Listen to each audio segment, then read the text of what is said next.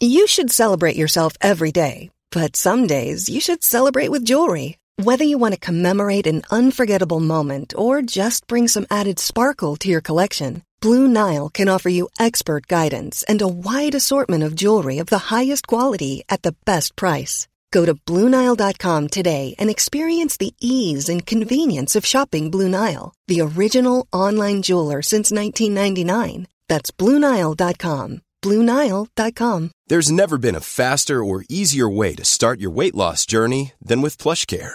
PlushCare accepts most insurance plans and gives you online access to board-certified physicians who can prescribe FDA-approved weight loss medications like Wegovy and Zepbound for those who qualify. Take charge of your health and speak with a board-certified physician about a weight loss plan that's right for you. Get started today at plushcare.com slash weight loss. That's plushcare.com slash weight loss. plushcare.com slash weight loss. The Michael Reade Show podcast. Tune in weekdays from 9 on LMFM. To contact us, email now michael at lmfm.ie.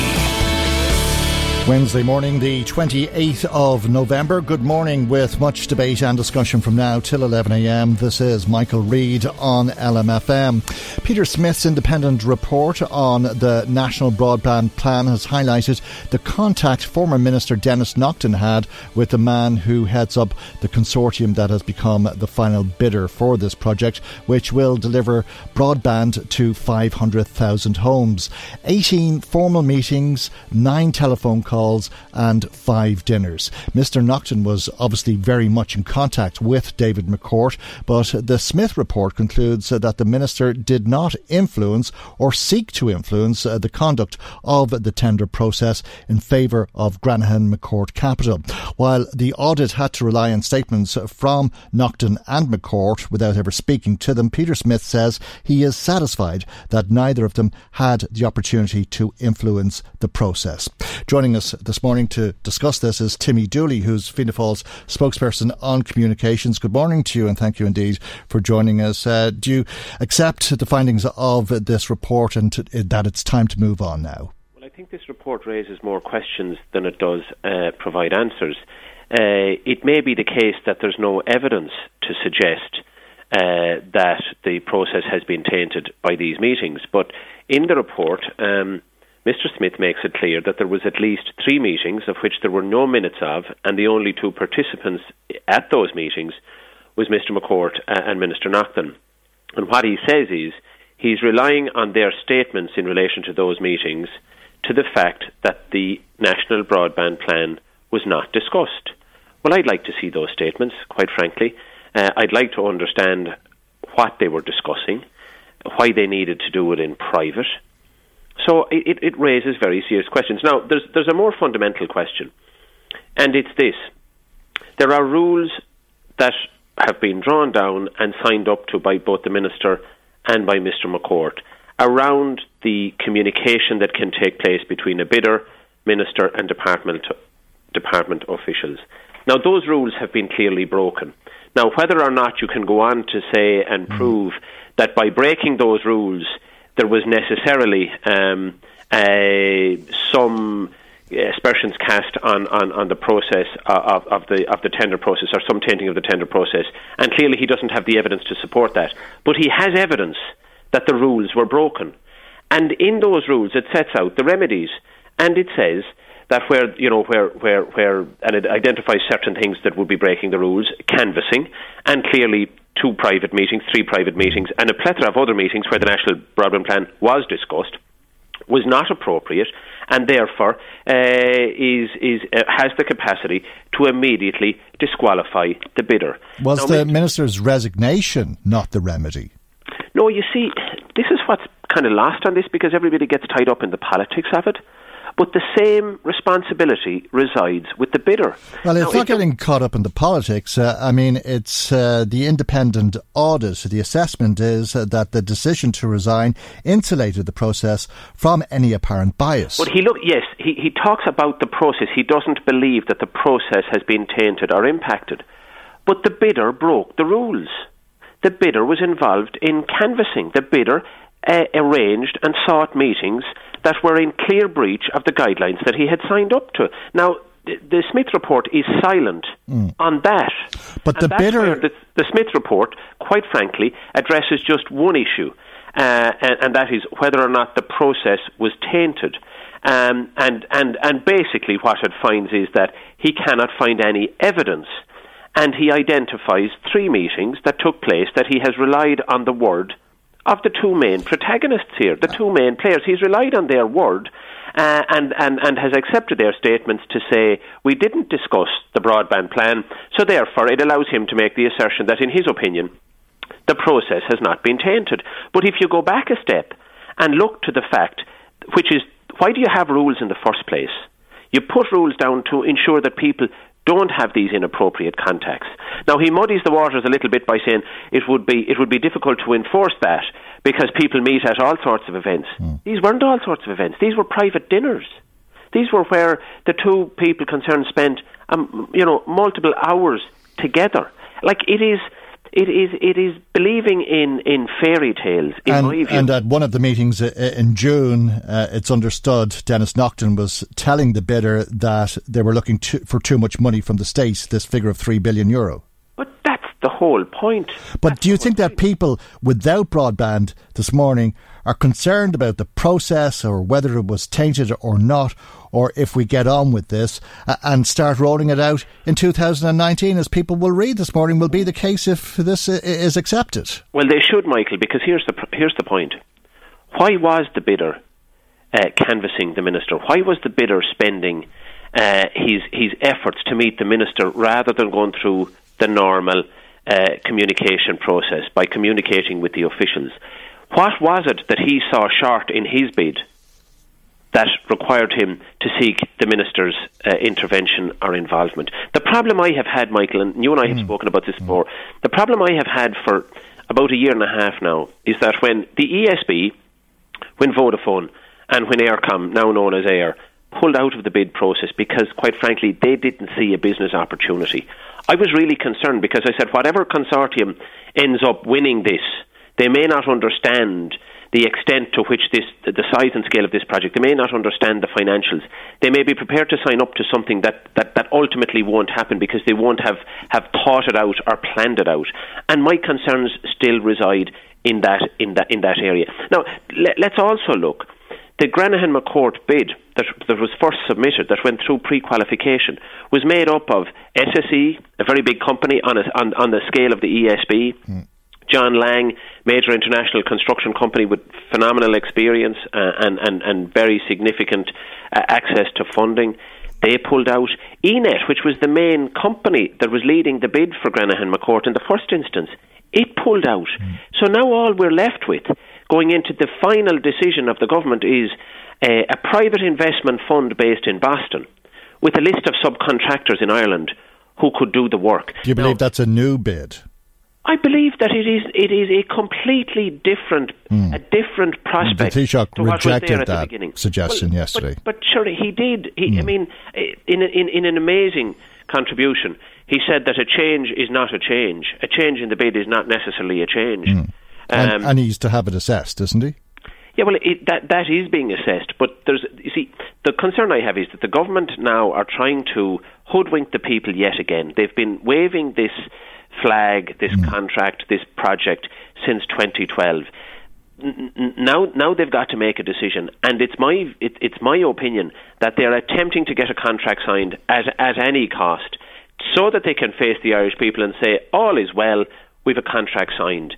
Whether that contract will ever be able to be delivered, whether the company mm. they're about to give it to has the capacity to deliver, and it's on behalf of the people who I represent and are spread right throughout the country those 540,000 premises, whom I don't want to see hoodwinked. I want to know that the company that wins it has the capacity, the capability, and the financial strength to make it happen. Okay, I'll be honest with you. What I see, what I see left in, in, in, in, in the in the tender process, I don't have the confidence in what's left because all the main players have pulled out, and the final consortium that was that, that this final bidder was part of has effectively disintegrated. The and it's time for the government to call a halt to this farcical situation and treat the people with respect rather than trying to hoodwink them into another uh, another uh, cat and mouse chase for another five or six years, pretending broadband is coming and ultimately it won't. The minister who resigned last month met 18 times with Mr. McCourt, uh, but he had 40 meetings with uh, various representatives from the various consortiums. Yeah, it's it's it's, it's detailed. He had 40 meetings in total. 18 of which were with Granahan McCourt. So almost half the meetings were with one, were, were, with one bidder.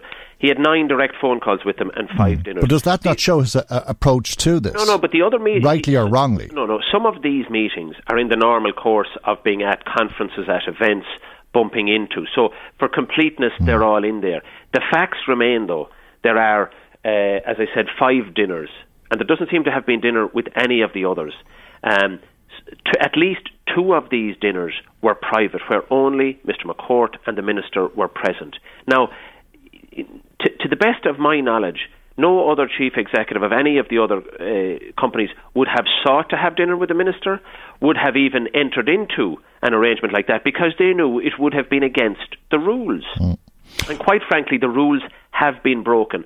And unfortunately, Peter Smith, who, who drafted this report, has given no credibility to that. Okay, and you could argue that there's no chance to negotiate a price when you're negotiating with just one potential bidder, and that that price might be up to three billion, gone from 500 million up to three billion. And as you say, there's a question over the ability to deliver this but, to the 500,000 homes. But Michael, we had a we, we, we had a Moriarty tribunal. Mm. That all revolved around a conversation in a pub between a minister and a businessman that lasted no more than, a, we understand, mm. about two minutes. And there were others in the pub. And there's, it's denied by all sides what was or wasn't discussed, but it was, it was the subject of the Moriarty Tribunal that went on for a number of years, made major findings against both individuals, now which has been contested, and, and they're entitled uh, to, to, to, their, to their good names in relation to that. Here, I mean, we have we have five dinners, nine phone mm. calls. And, and, and, and nobody is, is, is saying that there's the potential for anything, any amount of information to be transferred, even in relation to the Moriarty Tribunal. Okay. The central charge the, the, was, was a relatively minor. And, and this um, is the case that you're making, though. You're making the case uh, that we're facing into uh, open check sort of thing, uh, that that money may not actually deliver what is expected. Uh, and on top of all of that, by the time it's delivered, uh, there are some people who would say that the technology will be obsolete and that there's other ways of doing this and that it's not necessary. But the government says it's going ahead with it uh, and it'll move to the next phase. So what next as far as Fianna Fáil is concerned? Well, I'm to meet with Peter Smith uh, uh, in the next number of days. I intend to have uh, the Communications Committee invite Mr. Smith before the committee so that we can thrash out and understand uh, how he has reached the conclusions that he has without all of the information. We try and understand that. And then my party, who are in uh, discussions, as you know, with Fine Gael about the confidence and supply arrangement, uh, will be having a discussion around our concerns for the capacity uh, of this plan to deliver for the 540,000 homes. And, and we will be raising very serious questions to see and understand if the government are committed to spending the money that's necessary. We don't know what that bill finally will be. But if it is the case uh, that the deal on the table is still the same as was there previously, that effectively frightened off the ESB, Vodafone, and Eir, well, then we won't find that as being acceptable uh, in terms of rolling out broadband to the 540,000 homes. Meaning that this could lead to, you pulling out of the and well, I'm, I'm, I'm, I'm, I'm not going to make a statement like that. I'm not going to use the airways to threaten uh, when we're in negotiations with, with, with Fine Gael. But, it, you know, my party has made it very clear in the discussions that have taken place to date that the delivery of broadband to 542,000 homes and premises throughout Ireland is of paramount importance. And, and that's and, and that's your minimum expectation, is well, it that that, yeah, that everybody will be serviced? Everybody will be serviced, but but that it cannot be done on a wing and a prayer and and another elongated process that has no uh, timetable attached, that has no uh, appropriate outputs that we can measure the success or failure. Like this thing has been trundling on mm. since 2012. And if it was to be delivered over the course of the next 24 months for 3 billion euro. Would that be acceptable? Well, now, hold on a second. Three billion euro is an awful lot of money, and that was a leak that appeared in the Irish Times recently that's clearly spun by government. Nobody has ever suggested that the cost will spiral uh, to three billion. I and see it in like all of the newspapers this morning. Yeah, well, all- is it acceptable to you? Well, I, I'd like to see where, where, where the costs come from. Um, if that's what it takes, well, then we need to see a proper uh, assessment uh, uh, of the costs. Like, I'm, I'm not suggesting that we willy nilly just spend taxpayers' money in a reckless way, but there is one sure thing that people in rural Ireland and in suburban areas that have poor quality broadband, it is impacting very negatively on those economies.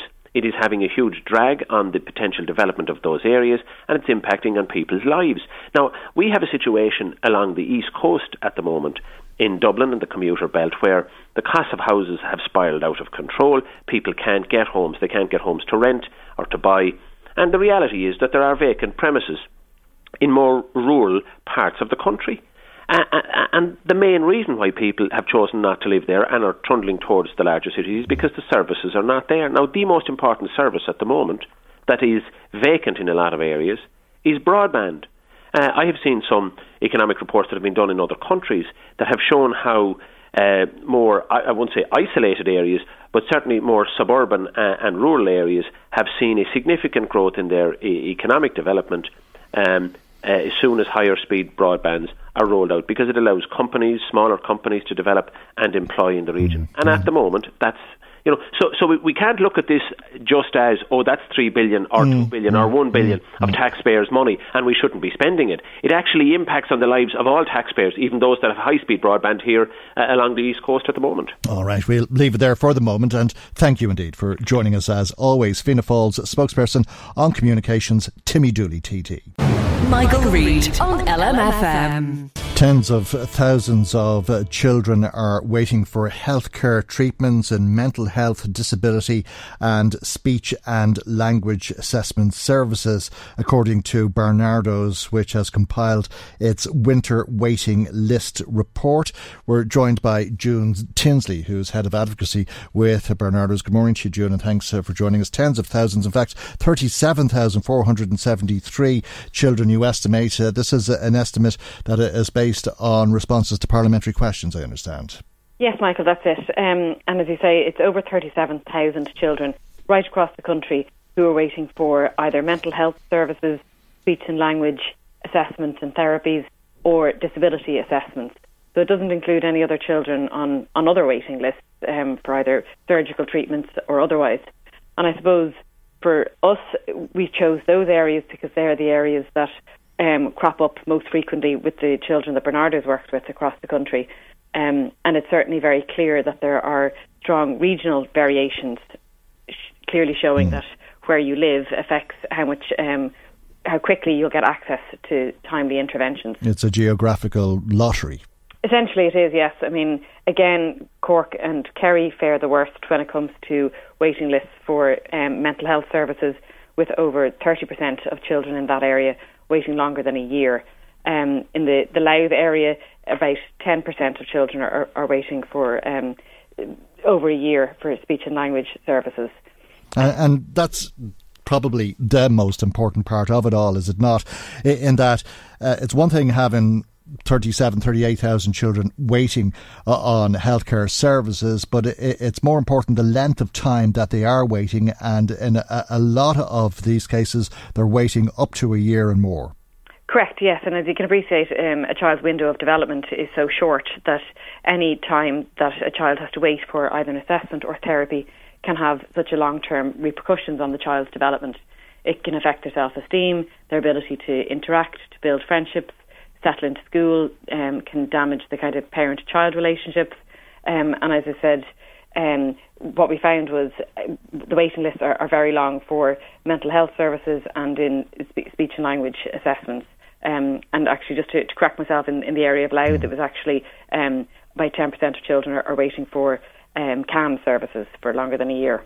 Right, uh, that's uh, the child and adolescent mental, health, health service. services, Okay, uh, but uh, the uh, problem, uh, bad Nala as it is, is it more of the same as such, uh, or is it worse than it would have been the case last year? Um, it's pretty much more the same in terms of the regional areas. However, there are some differences. Um, for instance, we know in mental health services that um, in the last six months there has been a significant scaling back of the CAMHS service in the Wexford area due to um, numbers of staff um, leaving their service. So the it's an absolute skeleton service now in um, the Wexford area, which then begs questions that there is going to be a very high threshold that children have to meet in order to obtain a service. And it can obviously affect a, a child's um, ability to, to, thrive mm. if they have to um, present with such high need in, in order to get a service. Um, and in the area of speech and language, interestingly, um, about 50% of children are, are, are waiting longer um, in comparison to what, the study that we did this in March of this year. And are parents taking it on themselves? Because quite often, especially with something like speech and language, time is of the essence, and the sooner you're assessed, the sooner you're treated, and the sooner uh, you'll uh, uh, improve, and the improvement will be greater. Are parents taking it on themselves and paying for this privately? Um, in many cases where they can do so, that is being done. Um, and I suppose while Barnardos can't diagnose conditions, we certainly can, can help parents in this situation um, by offering tools to, to help them engage and communicate with their child better um, and also to kind of help them understand the, the condition that a child may have um, and also to kind of support and upskill them on how to manage uh, the child's behaviour. And also for, for the child, we obviously work with the child to try and help them understand um, their emotions.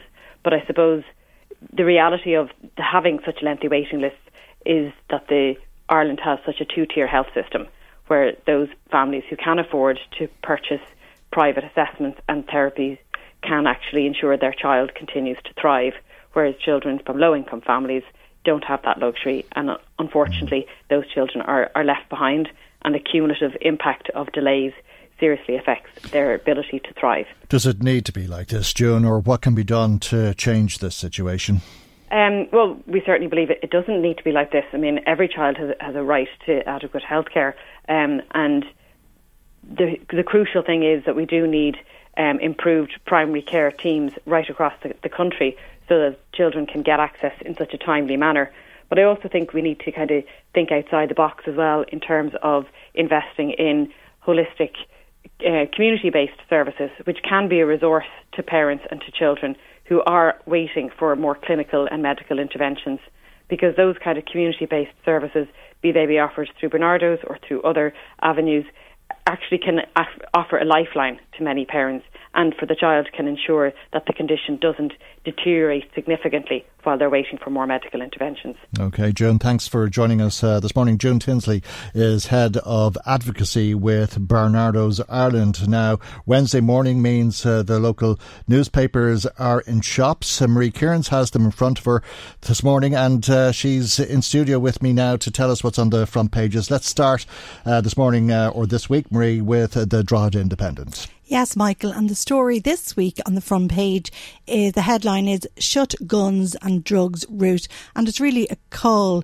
to close a controversial gap in a ditch between two Northsides estates, which it's, is claimed is being used as a direct route for gunmen and drug dealers to avoid Gardaí. According to the paper, the location between Moneymore and Castle Manor estates was the scene of intense drama recently as locals reported seeing hooded men in the area. Local councillor Tommy Byrne has vowed to get the gap closed, telling the paper the big fear here is that a child will encounter these people at this gap. It's about the safety of local people in both estates and it must be closed as soon as possible. Okay, uh, the leader, a very different story.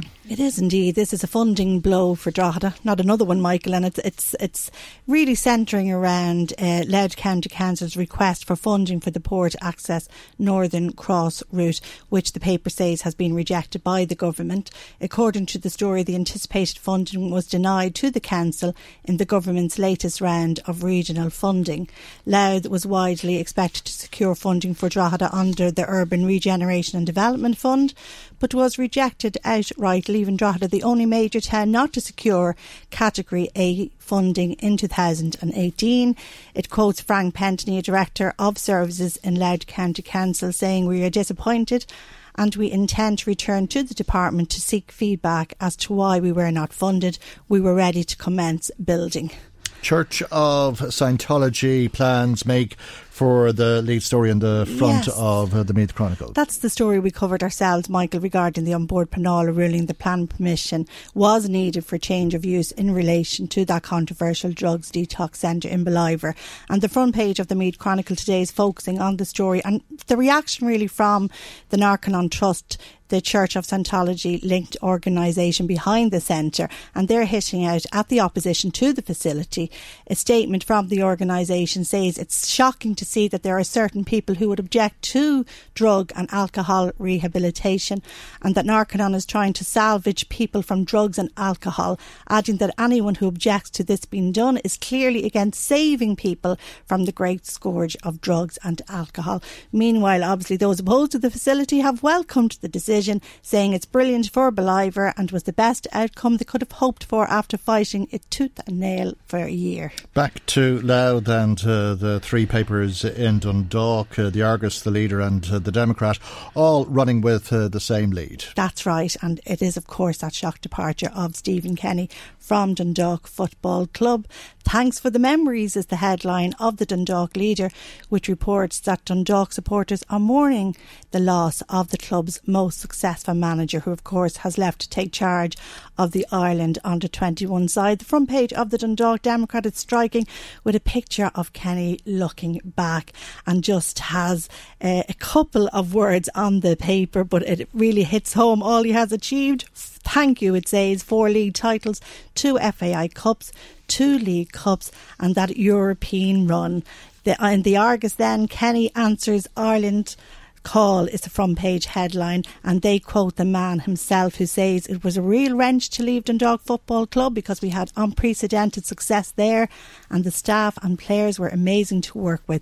They were a real special group of players and there was a tremendous bond between the football club and the whole town really. And inside the papers there's pages and pages of coverage, Michael, that I'm sure all the fans will be only too delighted to read. So that's it. Okay, very good. All right, thanks uh, for that, uh, Marie. And uh, if uh, you want to comment on those stories or if there's something else you've been hearing, or for that matter, if there's an issue that you'd like to raise with us today, as always, we'd love to hear from you. Marie and Maggie are taking calls, and our telephone number is 1850 715 958. Michael Reade on LMFM. How many drinks can I have and still be okay to drive? It's one of uh, the most que- common questions staff at Drink Aware are asked. And uh, Sheena Horgan, Chief Executive of Drink Aware, is on the line. Good morning to you. Thanks, uh, Sheena, for joining us. I, I take it that uh, because we're in the middle of uh, the Christmas party season, it's a question you're asked more often than would otherwise be the case. Abs- Absolutely, and I think particularly with regards to the new amendment that came into play on the 26th of October, we've noticed a lot of kind of confusion. So we we've now issued a blog and a, a small infographic that's up on the website drink at drinkaware.ie, which shows what those limits and what the penalties are, just to allay any confusion and fears that are out there. Well, it's the penalty that changed, the limits didn't. Absolutely, and I think that was probably one of the, the main misconceptions when the amendment came in. People were assuming that it was the other way around, but it is actually most certainly the penalties as opposed to the limits. So the penalty used to be for 50 to 80 milligrams of blood alcohol concentration. It used to be a 200 euro fine and three penalty points. Now it's actually three months disqualification from driving instead of the penalty points and a 200 euro fine. Okay, let's uh, go back to the beginning. So, what does all of that mean? How many drinks can I have and still be okay to drive? Do you know the short answer to that? And the answer that we would always give is never drink and drive. It just keeps it very, very simple. Um, it, it's very hard to, to kind of gauge what 50 milligrams to 80 milligrams of blood alcohol concentration is. Is that one drink? Is it two drinks? We would certainly support the uh, the Garda Síochána and the Road Safety Authority's premise that any amount of alcohol impairs your ability to drive or puts you at risk or puts the people around you at risk, more to the point. So we would certainly recommend never drink and drive, and especially around Christmas time, and when, as you say, there's parties. There's so many opportunities to, you know, to go out to party, to visit friends, to be on the road, and just for safety's sakes, I wouldn't take the risk. Uh, and with some people, it's almost certain to say that one drink will mean you'll fail a breath test. But if you have Yeah. one or two or three or four or God knows how many drinks tonight, what does it mean tomorrow? I know it's well. This is the thing. I mean, one of our, our other commonly asked uh, question is how long does it take for alcohol to go through your system? And I mean, the the simple answer to that is that one standard drink takes an hour, and there's no amount of coffee or showering that will change the science behind that. Having said that, one standard drink is 100 mils of wine or half a pint of beer, and we have about 98% of the population who don't know what the current guidelines are and don't know what a standard drink is. So therefore, you know, my glass of wine could be 175 which is two drinks, two standard drinks. Mm. So it automatically means I, I, should be looking for two hours. So it's quite a complicated system, which is why yeah. you know we'd certainly err on the side of caution with regards to that. But we have to be very careful around driving the next day. Well, I, I think most people's glass of wine would probably be the equivalent of uh, two drinks because they say there's seven uh, units in a bottle. I know, and that, that's mm. because it comes down to the 100 mils. And we, we've certainly, our research has also found that there's an awful lot of drinking at home, and especially at Christmas time, there's entertaining in the mm. home or in somebody else's home. So it's that large glass of wine being topped up. It's very difficult to know how much and to gauge how much you're drinking. So mm. we would certainly have a, a few tips around that, and one of them is never to free pour. So never to top up, say, your own drinks or somebody else's, or to free pour your drinks. So if you know what your your figures are, if you know know what 100 ml or 150 ml looks like, then you know what you're actually consuming. And it, it's about really planning ahead, to be honest. It's I know Christmas is all about planning, and I'm adding another thing to the list, but you know it's planning ahead when you're going out, thinking about what are you drinking, are you going to drive? How are you going to get home? What are you doing the next day? And, and setting your own kind of guidelines around that. Uh, and if you have four pints, let's say, that doesn't mean mm. you need four hours for it to come out of your system. You actually need eight hours. Yeah, absolutely eight. And and then bear in mind that we're all kind of physiologically quite different. Mm. So you know we we would all anybody listening will, will be well aware of that fact. But that's the science is one standard drink one hour. Uh, and that should apply to everybody, should it? Uh, that's uh, worst case scenario, an hour sort of thing. That's well, I don't know if it's hmm. worst or best case scenario. It's literally just the science bit, if you like. The the thing with alcohol and consumption is that it will vary from person to person, mm. and I think that's why everybody will, when it comes to say the likes of drink driving, it's we're, it's our willingness to take a risk and go, well, I've had one or two, yeah. but you know what, I feel okay, mm. and we kind of make those judgment calls. Or maybe you got away, you had two drinks previously and drove, and nothing happened, so hey, it's okay. Previous kind of case study I'll, I'll go again. So we, we need to be very careful around that and around our assessment of risk. But I mean, if you look at the figures around kind of uh, road safety um, from the Road Safety Authority around drinking and driving, like we've an increase at 11% in drink driving arrests, and the timing of those varies throughout the day. So I suppose you'd expect it to be the 12 to 6 a.m., which is you know 22%, but there's a third of those arrests are happening between 4 and 8 p.m., mm. and some are even the, the 12 to 4 p.m., which is the morning after piece. So it's right across the day. So we, we need to be very careful. We need to be thinking about what we're consuming and how much we're consuming. Uh, and the consequence is severe, very severe, uh, uh yeah. Some people might argue, because uh, slightly over the limit, whether you were drinking last night or today, but slightly over the limit, a mm. small amount of blood in your alcohol, no matter how sober you feel, uh, and you're automatically disqualified. Yeah, it's that three month automatic disqualification, and, and it's interesting that it's gone from three penalty points to an actual disqualification. I, I think that's quite a it's quite a public um, a public penalty, if you like, because whatever about having points, nobody may know being disqualified from driving, you know, carries a certain badge as well. I think people know that you know you can't drive anymore for a period of time, so it's it's very public facing. Uh, we'll see if that's more of a deterrent. We'll see if those figures go down, but certainly our message would be get to know the guidelines, understand what the amendments are, but especially around Christmas time, never drink and drive. Okay, we leave it there. Sheena, thank you for joining us uh, this morning. Sheena Horgan is uh, Chief Executive Officer of Drinkaware. Michael, Reade on LMFM. Now let's find out what you've been saying to us. Marie Kearns uh, joins us with some of uh, the calls and text messages uh, that have been coming to us uh, this morning. Good morning once again to you, Marie. Good morning, Michael, again, and to all our listeners. Only in Ireland, says James from County Meath. And he says that only in Ireland could there be such a delay and all this nonsense over the broadband plan. Why are we always so behind when it comes to technology? Why can't we just get it right? James wants to know. Mm, uh, well, I think they say that we will eventually, even though we're six years into the process, and uh, some would argue that by the time it's complete, the technology will be obsolete. That's right. I heard you saying that. John phoned in, and John says to elderly people like himself, broadband, Michael, is not a big concern. He says he'd be lucky enough to be able to plug in his computer, never mind be able to do much else. Mm. In saying all that, he doesn't see the sense in relation to all the secrecy he, as he sees it over the bidding. And but he just wanted to to make the point that it's not the big concern with everybody. Okay. Uh, Jim says that businesses in rural Ireland are suffering hugely because of poor broadband, but there doesn't seem to be any sense of urgency. This is going on for years. Imagine, Michael, if this was happening in Dublin. Mm. Jim says. yeah, and I think to a large degree that's the point, and that it probably does matter to everybody because uh, it's uh, not just uh, for socialising or social activities, a very important business tool and uh, tool for living in the modern world. Uh, generally speaking, uh, I think it's a agreed and a necessity in modern life in this day and age. but I'm sure we'll be hearing much more about that through the day and indeed coming weeks and possibly months, if not longer.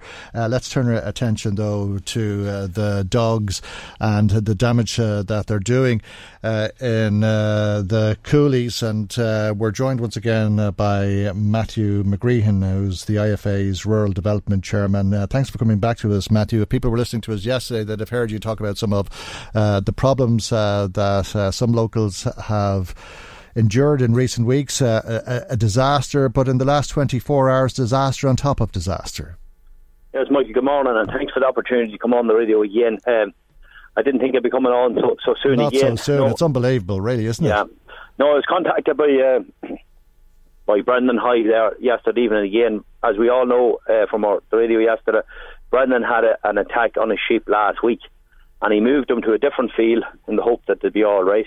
And he went down to check them yesterday, and there was four of them in the shuck.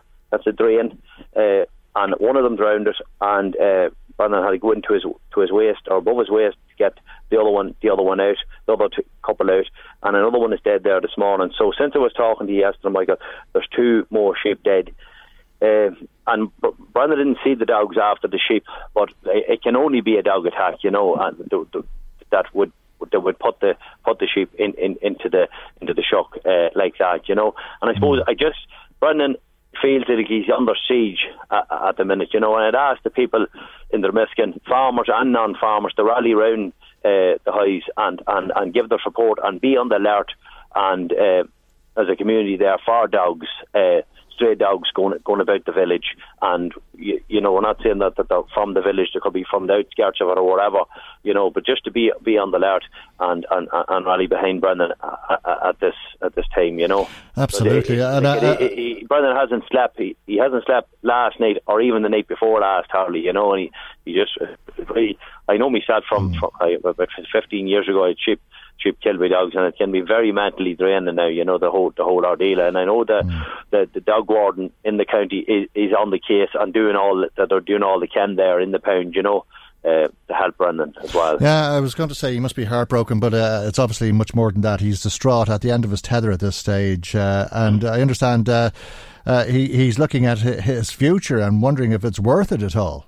Yeah, well, he, he is. Yeah, he is. He's uh, one on should, should he go out his sheep altogether, or if this continues, you know, his whole flock could be wiped out. You know, so them's the sort of things that Brendan has to think about at this stage. You know, but uh, I, I, again, I would encourage um, all the all the people in Dromiskin to rally behind Brendan at this at this time, farmers and non-farmers, mm. and and try to keep things under control. You know, yeah, and in particular, whoever it is who owns these dogs. I think you were telling us yesterday that Brendan has spoken to somebody locally. Yeah, yeah, yeah, yeah, yeah, and uh, you know, but I, I believe, I believe from talking to people in the area, there is more than one dog. You know. Mm. Maybe different groups too at different stages, you know. Okay, but I, I imagine there's a number of people who are, are listening to us this morning, wondering if it was their dog, knowing that it might have been. Yeah, yeah. Well, if they've any if they've any suspicion at all, like they should, their dog should be on the control at all times, you know, and it shouldn't be roaming a dog can do an awful lot of damage in, in 10 or 15 minutes. You know, if you let him out for a run, uh, or you, someone might say, oh, I'll only let him out for five minutes, and five minutes can can go around and it can be 25 minutes before they come back in and mm. I doubt kind of an awful lot of damage done at that stage, you know. All right, well, we'll ask everybody in Dromiskin uh, to think of that and uh, to think uh, if they have any information uh, that uh, could help to bring this uh, to an end that they could make known to the IFA. Yeah, yeah. and and even in, the whole county, Michael, you know, it, it is a serious problem, and no, no, no sheep farmer knows when, when it's going to, when this is going to. Even on a budget, quality is non-negotiable. That's why Quince is the place to score high-end essentials at 50 to 80% less than similar brands. Get your hands on buttery soft cashmere sweaters from just 60 bucks, Italian leather jackets, and so much more. And the best part about Quince, they exclusively partner with factories committed to safe, ethical, and responsible manufacturing. Elevate your style without the elevated price tag with Quince. Go to quince.com slash upgrade for free shipping and 365-day returns. Many of us have those stubborn pounds that seem impossible to lose, no matter how good we eat or how hard we work out. My solution is PlushCare. PlushCare is a leading telehealth provider with doctors who are there for you day and night to partner with you in your weight loss journey. They can prescribe FDA-approved weight loss medications like Wegovy and Zepbound for those who qualify. Plus, they accept most insurance plans. To get started, visit plushcare.com slash weight loss. That's plushcare.com slash weight loss. Hey, it's Ryan Reynolds, and I'm here with Keith, co-star of my upcoming film, If, only in theaters May 17th. Do you want to tell people the big news? All right, I'll do. Sign up now and you'll get unlimited for $15 a month in six months of Paramount Plus Essential Plan on us. Mintmobile.com slash switch. Upfront payment of $45 equivalent to $15 per month. Unlimited over 40 gigabytes per month. Face lower speeds. Videos at 480p. Active Mint customers by 531.24 get six months of Paramount Plus Essential Plan. Auto renews after six months. Offer ends May 31st, 2024. Separate Paramount Plus registration required. Terms and conditions apply if rated PG. Uh, uh, rear its head, you know, that they want to get word that, that, that their sheep has been attacked, you know. All right. said yes that it's not a nine to five. Doubts mm. can operate at any yeah. time, you know. Yeah, and we didn't expect to be back talking about it no. again so quickly. Matthew, thank you though for coming back to us uh, with uh, terrible news for us uh, this morning, uh, and indeed uh, for joining us, Matthew McGreehan, IFA Rural Development Chairman. Now let's go back to some more of your thoughts and some of the comments that you have there, Marie. Yes, Michael, staying with the national broadband story, Michael tweeted us during your interview with Deputy uh, Timmy Dooley to say, pull the plug, Timmy Dooley, and stop this circus. Enough playing politics and do what's right.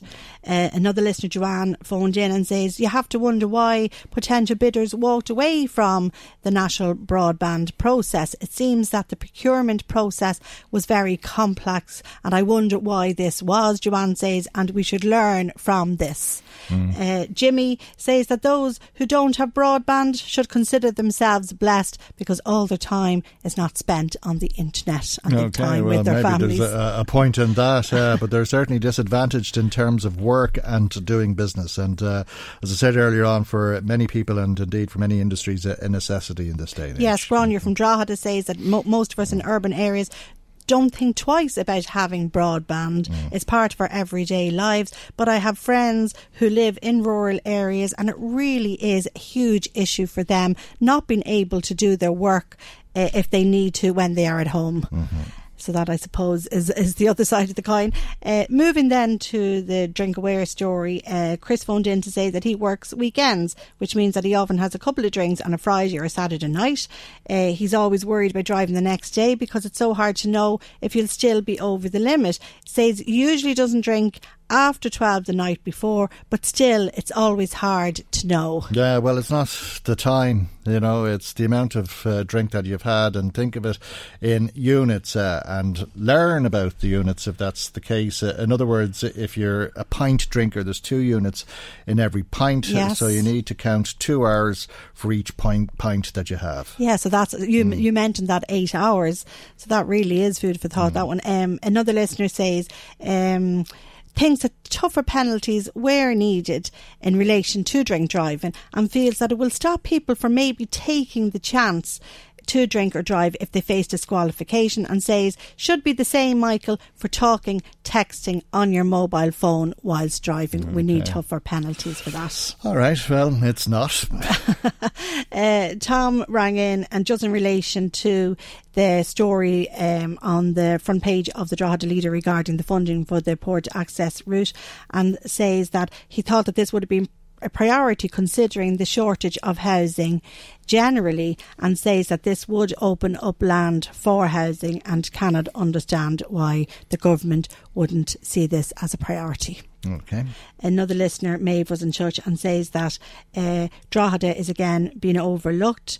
Um, how uh, that the that the, the campaign for the Northern Cross route, as far as she can remember, is going on for years and years. She remembers reading about it. She says continuously, and yet we still are at a point where no money is being provided. Mm, yeah, it must be going on 12, 15 years. It has stage, to be, Michael. I was trying to remember mm, myself, mm, but it is going on. She is right, a very long time. Mm. So we'll finish on that one. All right, thanks for that, Marie, and thanks to everybody who has been in touch with us. If you'd like to add to what's being said, as always, we'd love to hear from you. Our telephone number, 1850 715 958. Michael Reade on LMFM. Now, you may have heard the appeal from the Road Safety Authority and An Garda Síochána in order to stop people from buying quads and uh, scramblers for children this Christmas as uh, presents. Uh, they say that they're not toys, uh, but what are they? Uh, because normally vehicles of this sort need to be taxed and insured and driven by a licensed driver. The problem here is that that's on the public road. Uh, and this brings us to legislation which was brought forward by Sinn Féin. Imelda Munster is the party spokesperson on transport, and she joins us now. And good morning to you, and uh, thanks for joining us. Uh, you had proposed that uh, parks and uh, beaches and or greens rather in housing estates and so on uh, would be considered to be public areas, and you'd broaden the definition of what public space was. Yes, the bill had uh, proposed to extend the definition of public uh, space to include parks and green areas, and unfortunately, the bill was was voted down. Um, the minister, the government didn't support it, and uh, Fianna Fáil didn't support it, so it was voted down. But the mm. the problem is still there and still very real. And um, the RSA, as you had said, and the Gardaí have launched a public awareness campaign in the run up to Christmas um, to alert parents um, of the dangers of it, you know, and year on year, every Christmas, we've seen the problem increase because more and more um, young children and teenagers were getting scrambler bikes and quad bikes for Christmas, and the huge antisocial uh, behaviour aspect of that, where youngsters, because you know um, they they tend to drive them on green areas and residential estates. Um, it's a public safety issue and noise. Yeah, and, well, it, it couldn't be more serious than it was for the four people who lost their lives. Uh, this is between 2014 and 2017. This is uh, one of uh, the issues that the RSA is highlighting, and how three of the four people who died uh, as a, a, result of accidents on these vehicles were under the age of 18. Now, people may decide to heed the appeal from the RSA and the guards or not. Uh, and if they don't, uh, well, then they can give these things uh, to children of any age, uh, and they can drive them, it seem, legally on the green in the housing estate or in a park or whatever the case may be. Yes, well, uh, because the the bill was pot- uh, voted down, and you know the, we we weren't allowed to extend the definition of public space.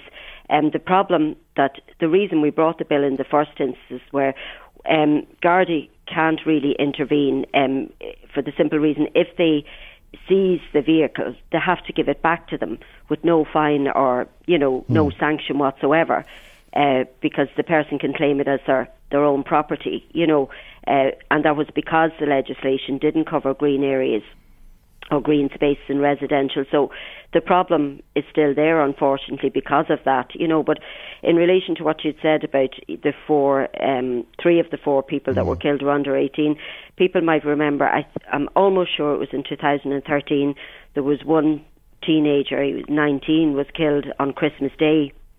Um, he'd been involved in a, a scrambler mm. crash. And then two years later, again on the very same day, a 16 year old teenager was killed when his scrambler was involved in, in a crash. And so that's the nature of the danger. And they're the fatalities. They're, they're the fatalities because yeah.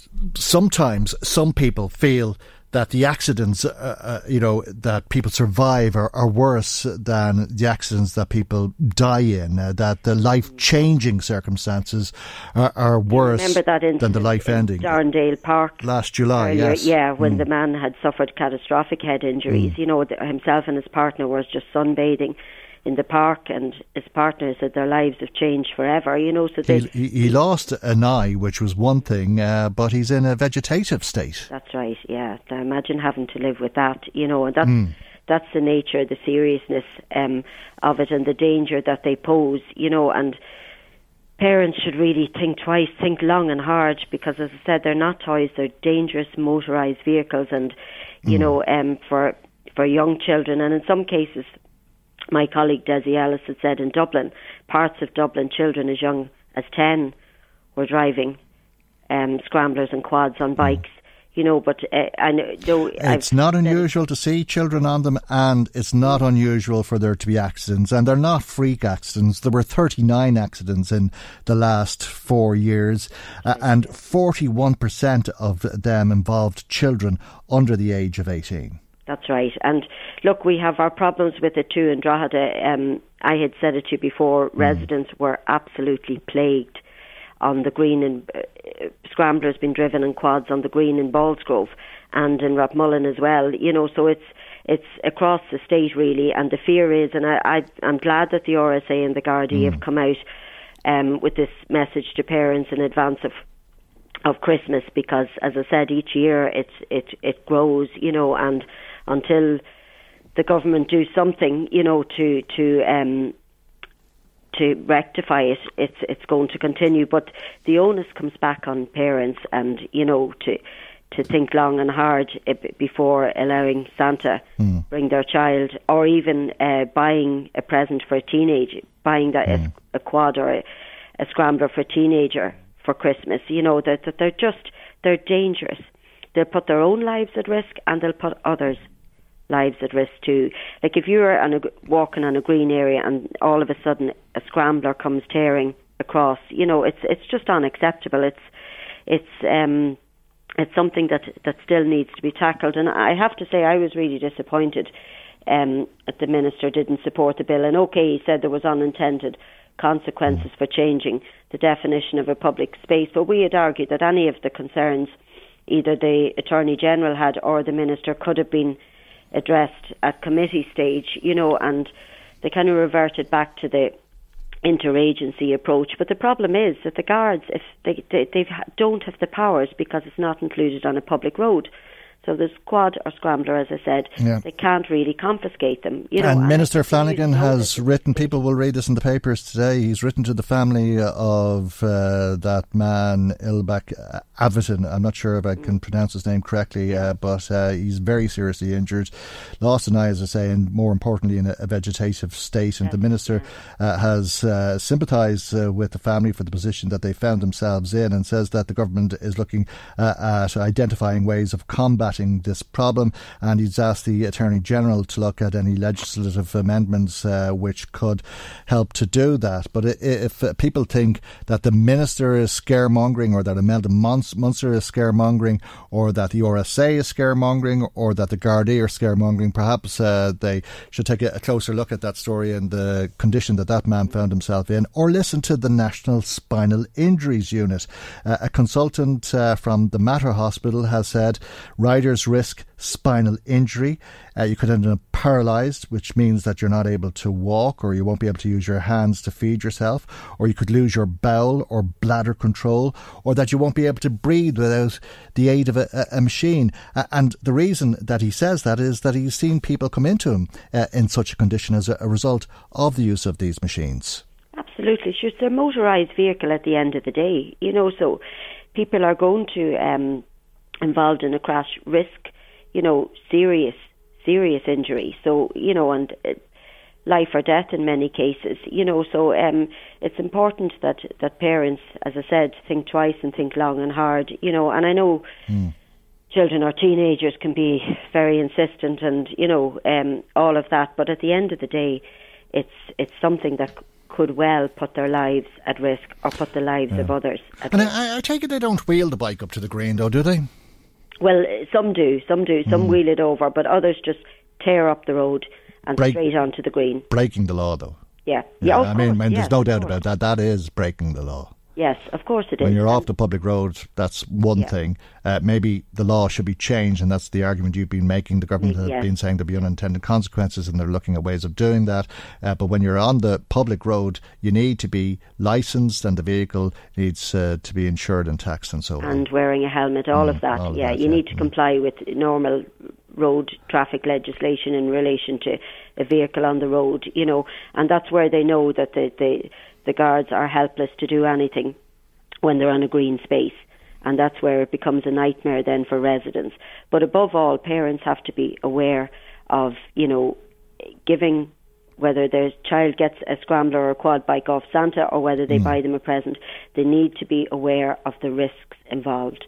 And, you know, I know my own children when they were younger, had they asked, I would have said straight away, you know, no, they're, they're too dangerous and Santa knows they're too dangerous and I'm not taking responsibility for buying you something that, you know, we are not legally allowed to to drive on a green area or that, you know, so parents need to be very cognizant of all of that. And without helmets. And for the safety of their children, exactly. It's a motorised vehicle. So hopefully, hopefully maybe um, between the RSA campaign and the Garda campaign that people will take heed and we'll see less of it come Christmas, please God. Yeah, uh, and the idea of driving something like a, a, motorbike without a helmet uh, is beyond It's belief. unthinkable, and- really. Yes, yeah. unthinkable given the injuries you can incur. You know, it's unthinkable, really. It would be very, very irresponsible. Hmm. Okay, well, as we said, uh, we've already seen some fatalities. There's been a, a lot of injuries. A, a lot of the accidents, if you like, have uh, involved uh, children under the age of 18, 41% of them in recent years. Uh, and that's the message for people to heed or not uh, as uh, they decide. Uh, but uh, I hope they've heard it loud and clear this morning. And thank you indeed for joining us this morning as well. That's uh, Sinn Féin's spokesperson on transport, Imelda Munster, who's a TD for Louth. Michael Reade on LMFM. Now, as you know, Sinn Féin has lost two of its TDs uh, because of uh, the abortion legislation. Peadar Tóibín, local TD in Meath West, and Carol Nolan, who's uh, TD in Offaly. And Carol Nolan uh, moved one of the amendments uh, which have led to concerns uh, that uh, this abortion uh, legislation may be delayed and not introduced in time for the new year. One of the amendments that she introduced, uh, as indeed uh, many TDs introduced uh, amendments, but one of the uh, amendments that was introduced by Carol Nolan was that uh, the public funds uh, that will fund abortions uh, would not uh, be made uh, available and that uh, people would have to pay for them themselves or be means tested as the case may be. This argument, it was suggested by Sinn Féin, was made on behalf of a businessman and there were emotive scenes in the Dáil last night. I, I just find it so sad and frustrating that deputies came into this chamber, one deputy in particular, and made very wild accusations and damaging my reputation by saying that this was coming from a businessman. I can assure everybody here in this house it absolutely did not. I have conscientious objection, as does my colleague beside me.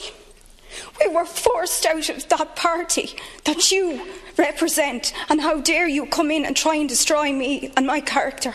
Now, independent uh, TD Carol Nolan sitting beside independent TD Peadar Tóibín making that contribution in the Dáil last night. Uh, Cora Sherlock, spokesperson for the pro life campaign, is on the line. And uh, as I said earlier on, Cora, there's a, a lot of concern that this legislation will be delayed because of the many amendments that are, are being proposed. Is that what you want?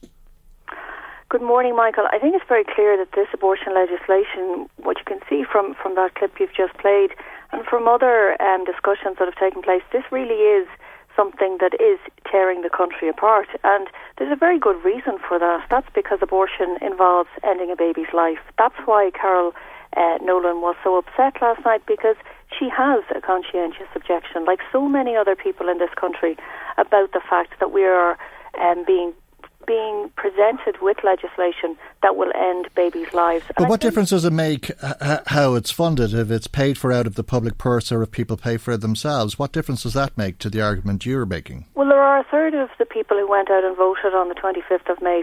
Over 700,000 people in this country went out and voted against what the Minister for Health, Simon Harris, is proposing a bill and a law that will end the life of children um, in this country. And I think that it's very unfair, to say the least, that their money, their hard earned money, um, would go not towards uh, so many of the things that we're hearing about in this country where families, um, you know, just mm. the other day we heard about families who are lining up in Dublin um, for nappies. You know, that's what we're hearing yeah, about. But that's and democracy, isn't it? That, it's going Mm. towards ending children's lives. You know, Well, that's that's, that's where we're at. that's that's democracy. I mean, there's many people in, in this country who don't have children who think that their taxes shouldn't go to fund education. But do they think that their fund that their money should go towards ending the lives of children? That's what's so upsetting.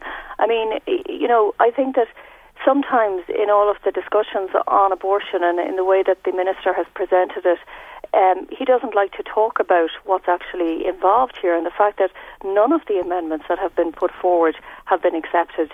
And let's just He doesn't seem to mind talking about it at all. He he spent how long is it now? How many years now talking about it, uh, uh, and has been very vocal on it uh, in public, in media appearances, uh, in Dáil uh, contributions, in uh, questions that he took uh, from Oireachtas committees, uh, and so on. So I, I don't think it's fair to say that the minister doesn't like talking about it. Uh, I think a lot of people are probably sick of listening to him talking about it. No, I think that uh, you know one of the very pertinent things about this particular amendment is the fact that the tax funding of abortion wasn't actually in the bill when the people voted on it on the 25th of May. Um, polling since then has suggested that a majority of people do not support their taxes going towards the ending of children's lives. Um, in this bill, and it, that is, uh, you know, one of the things that I think people are upset about. Why didn't Simon Harris put this forward before the people voted on it? But Let's he remember did. that before the people But he voted, did. he said that there would be lots of time to discuss it. But he, he did. I mean, we were speaking about it and the cost of it before the vote took place. hmm But I have the heads of the bill in front of me, and there's nothing in that that says that my tax money or yours, Michael, will go towards ending children's lives. And I think Are, are you surprised that it's to be available through the Public Health Service? No, but what I'm surprised about I mean, and what I that. think many people are disappointed about is that there there is an element of deception in that, where you're saying, um, on the one hand, where the minister is saying this is what we voted on, and then you look at the bill. Hmm. Which was presented to the people uh, before the referendum, even though it has to be said that we were told there would be lots of time to discuss that bill, and the minister has shown that he has no interest in discussing this with doctors, Hmm. with the nurses, hundreds of which have come out Yeah, just but but but, to oppose but, it. but before the referendum, I, I remember speaking to you if, once at least, if not a number of times, about the cost of individual abortions, and with others about the cost of individual abortions. It seems as though the cost would be less than was uh, anticipated then. So, uh, I mean, it, it was certainly an issue that was spoken about, and I don't think it came uh, as any surprise to you, uh, and certainly not to me, that it's uh, proposed that it'll be funded through the Public Health Service.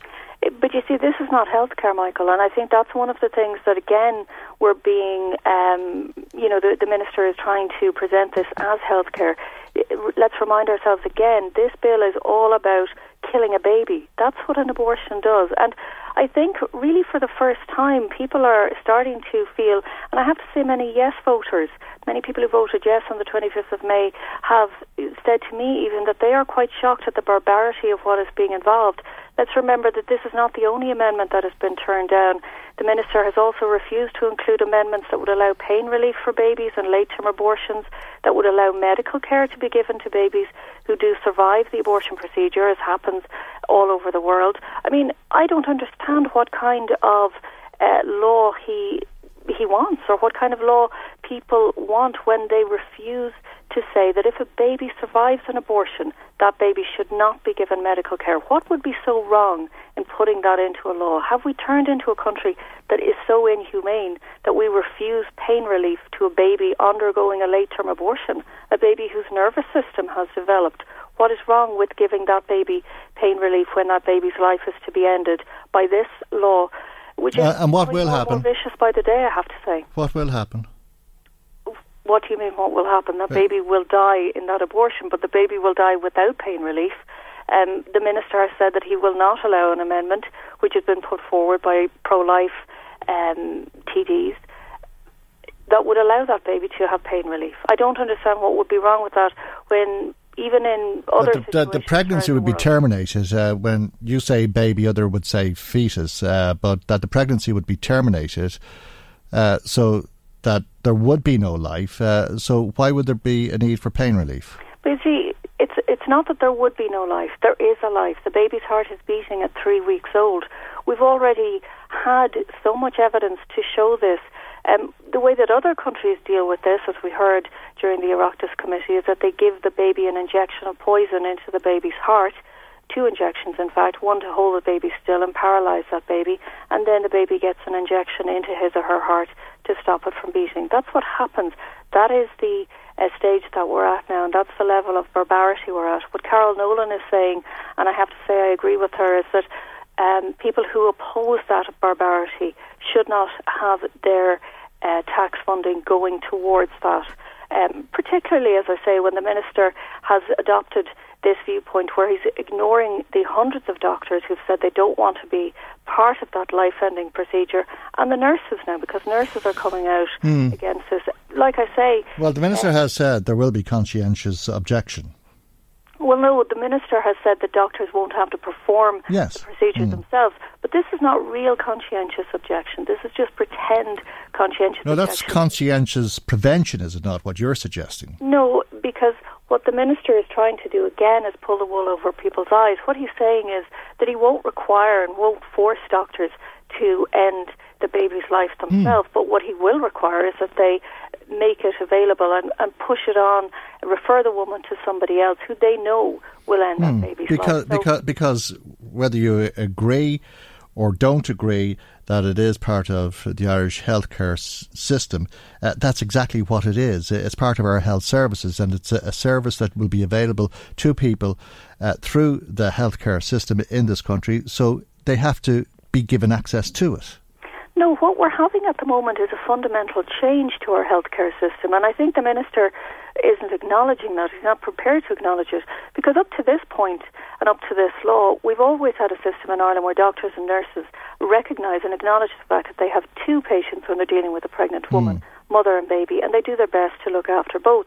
What he's now asking them to do is ignore the fact that there is two patients there, and in fact kill one of those. Okay, well, if, if, if, if that's the way you want to put it, that that is what he's doing. But uh, legally, uh, it is fine. There's nothing wrong with what the woman is doing, uh, and you cannot give a doctor. Uh, the opportunity to suggest that what she is doing is wrong when there's nothing wrong with what she's doing, when it's perfectly legal.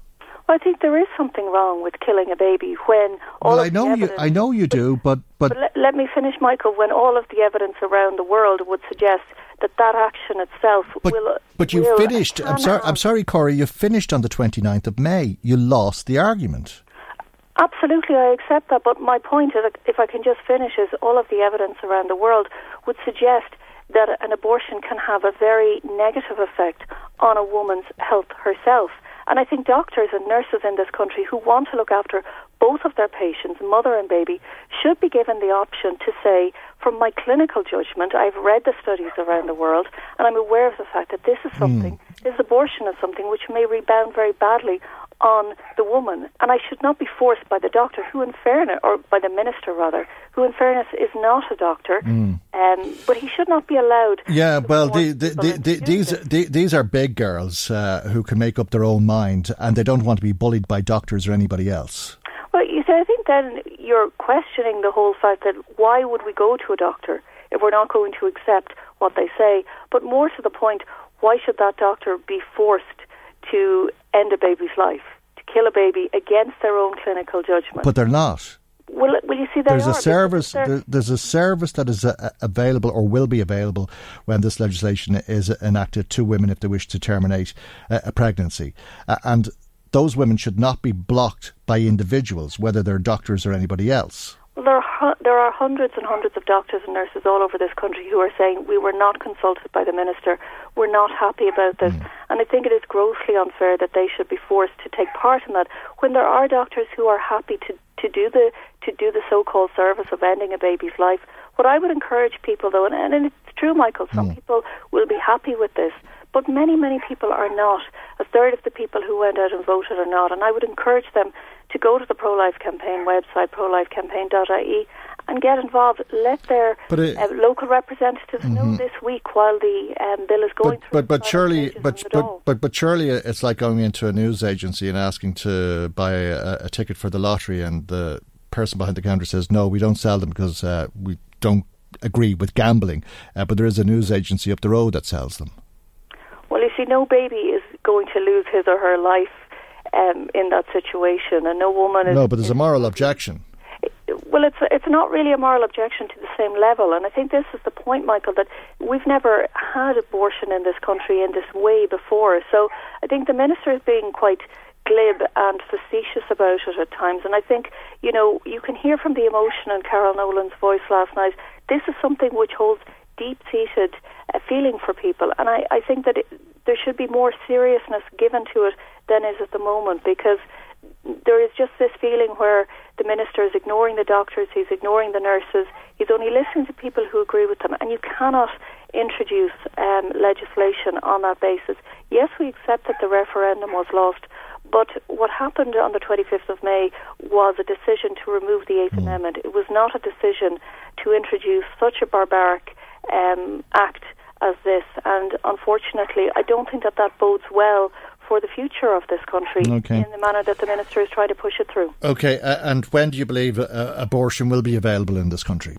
Well, I mean, the minister is trying to fast track it by Christmas or by the new year. I think it would far uh, be hoping better to slow down and to listen to the people who are going to have to be involved in this procedure themselves. I mean, I think the nurses, uh, the Nurses for Life group yesterday made a very good point where they said that there has been little or no consultation about what nurses uh, will be entitled to say yes or no to in terms of procedures that end the life of the baby. Um, because nurses, as you know, do so much of the work on a hospital ward, and the minister has shown no interest in listening or to talking to them. Okay, but regardless of that, you believe abortion will be available in January? Well, it certainly looks that way, um, mm. and you know what I would say that I, I just hope that the minister shows as much interest in providing uh, supports to families and alternatives to abortion, um, as he has in, in this act, which will ultimately result very tragically in ending the lives of many babies and harming women, as unfortunately it has done throughout the world. All right, Cora, we'll leave it there for the moment. Thank you indeed for joining us. As always, Cora Sherlock, spokesperson for the Pro Life campaign. Michael, Reade on LMFM. Have a laugh for loneliness. It sounds like a, an odd thing to say, but it's actually the theme for the Alone Christmas campaign. Alone is the charity which supports older people to age at home. And let's hear more about this. Grania Loughran, Communications Officer with Alone, is on the line. Good morning, Grania. Uh, maybe morning, you could tell us what you mean when you say have a, a laugh for loneliness. Yeah, so yesterday we were delighted to launch our Christmas campaign with Katherine Lynch around having a laugh for loneliness. So the campaign is encouraging uh, families and friends and neighbours to get together this winter and to hold maybe a bake sale or a coffee morning or another social event that you can have a laugh at to raise funds for Alone and help us to combat loneliness. Uh, and it'll combat loneliness in their community at the same time. So that's the hope with this campaign. You're not suggesting that together. you're not suggesting that uh, you'd involve older people in this. I mean, they wouldn't want to have a laugh, would they? Oh, you'd be surprised. Uh, we had a great morning yesterday at our at our launch with uh, we had Margaret with us who has been befriended by Alone now for four years, and uh, herself and Katherine had a great laugh. So I, the idea is really to reach out um, to older people in your community too, and to make sure that everybody will have a smile on their face coming up to Christmas. All right, and uh, I suppose uh, that's uh, the point uh, that it, it's reaching out, and we often hear. I think every Christmas people are asked to reach out to older people, knock in, make sure they're okay, and all of that. But to do something that uh, you'll enjoy and that they'll enjoy. That's exactly it, and it can be as simple as you know ha- having a having a wee bake sale in a local community centre, having a coffee morning, and maybe inviting some of the older people uh, who are nearby uh, who might like a, an excuse to get out of the house to have a chat and to get involved. Uh, so it's really it's it's kind it's kind of a two tier thing that'll both uh, get everybody in the community coming together for this, but also to raise funds so that we can help other people. Uh, and what will you do with the money raised if people uh, do take up on this? So the money raised will go directly to our frontline services. So go towards things like training or befriending volunteers uh, who uh, pay visits to older people once a week. It'll go to training uh, our telephone befriending volunteers, and uh, we have plenty of people uh, up in Louth who are receiving a telephone befriending call uh, once or twice a week to check in on them, and it'll it'll really just go towards helping us uh, to combat loneliness uh, throughout the winter and further ahead. And I, I think alone is suggesting there's 100,000 older people who are lonely in this country, uh, and that contact obviously very, very important to them. It's vital. I mean, there are the thing about loneliness is that it can impact your physical and your mental health. Um, older people who are lonely are more likely um, to suffer from depression and cognitive decline. It, it's associated with an increased risk of dementia and a whole host of other issues that I think a lot of people wouldn't really expect it to be associated with. And there, there's people, older people, especially during the winter, mm. might find it a bit harder to get out and about, uh, to have that kind of social contact that might be much easier for them during the summer. So, really, throughout the winter, the important thing is for uh, anyone who's able to reach out. And I, I suppose as well, Grania, a lot of us are, are well intentioned, and the idea of knocking into somebody and checking in on them every now and then is all well and good. But you know, one thing comes up or another thing comes up, comes up, uh, and we find we don't have the time to do that because we're all very busy uh, in our lives. Uh, but uh, when you don't have those things to do, isn't it amazing how long a day can be and how long you can go without actually hearing from somebody? Exactly. I mean, uh, I was talking to a lady um, called Betty actually last week, and uh, she was telling me about after her husband passed away and the loneliness she felt after that. She said it was like the walls were coming in on you and it was sort of like a panic because you had no one to talk to from one day to the next. And in in Betty's case, um, you know, we have a volunteer going out to her now, and that actually gave her the confidence to uh, get back out and about in her in her own community. Mm. She's actually giving knitting lessons now uh, down at the local health centre. Mm. So it's some it's sometimes just ma- taking yeah. that one small step. Yeah. That really gives someone the confidence to get back out and about. Well, well done to Betty, no doubt about it. Uh, but that one small step can be a, a huge step, uh, I gather, for uh, yeah. the people involved. It's very hard for them uh, to admit to themselves, let alone to you or anybody else, that they're feeling lonely uh, and that their only friend in the world, perhaps, is their television or their radio. Yeah, there is still a stigma associated with loneliness. And I know um, for instance, the campaign to end loneliness in the UK has said that loneliness now uh, has a higher stigma attached to it than, you know, mental health or depression and things like that. Mm. And I think it's because most of us don't uh, want to admit like in I suppose in the world today of social media and you know Facebook friends and likes that maybe we don't have uh, enough social connection. We're all connected all the time, but it's I suppose it's admitting that maybe that's not the right connection for you or that you need something more. Uh, but I suppose the thing about it is that all of us feel lonely at one time or another in our lives. I think we can all kind of relate to it, even if we don't want to always admit it. Mm. And I suppose it's sort of realizing that it's first realizing that you are lonely because that might take a bit of time to kind of come to terms with too, and then realizing that there's no shame in reaching out for a bit of help. Mm, well, no, no shame. But what's the point? Sure, I don't even know these people. I'm sure you hear that a lot as well. Um, yeah. Um, so our, our volunteers uh, will visit once a visit an older person once a week, and they start off. You know, they're they're two total strangers. They might know each other at all, but it's actually we've seen it form some fantastic friendships um, that are, you know, it's it's much more than say, you know, a volunteer visit.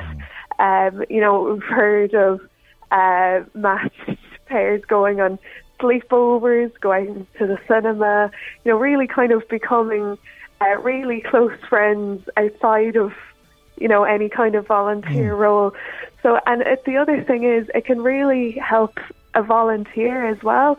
Mm. Uh, so, say a younger person, whether they're lonely or not, volunteering has great benefits uh, for your own confidence and your own well-being too.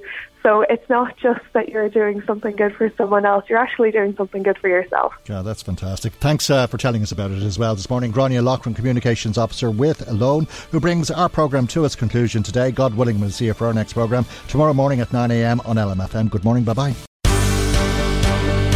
The Michael Reade Show podcast. Tune in weekdays from 9 on LMFM. To contact us, email now michael at lmfm.ie.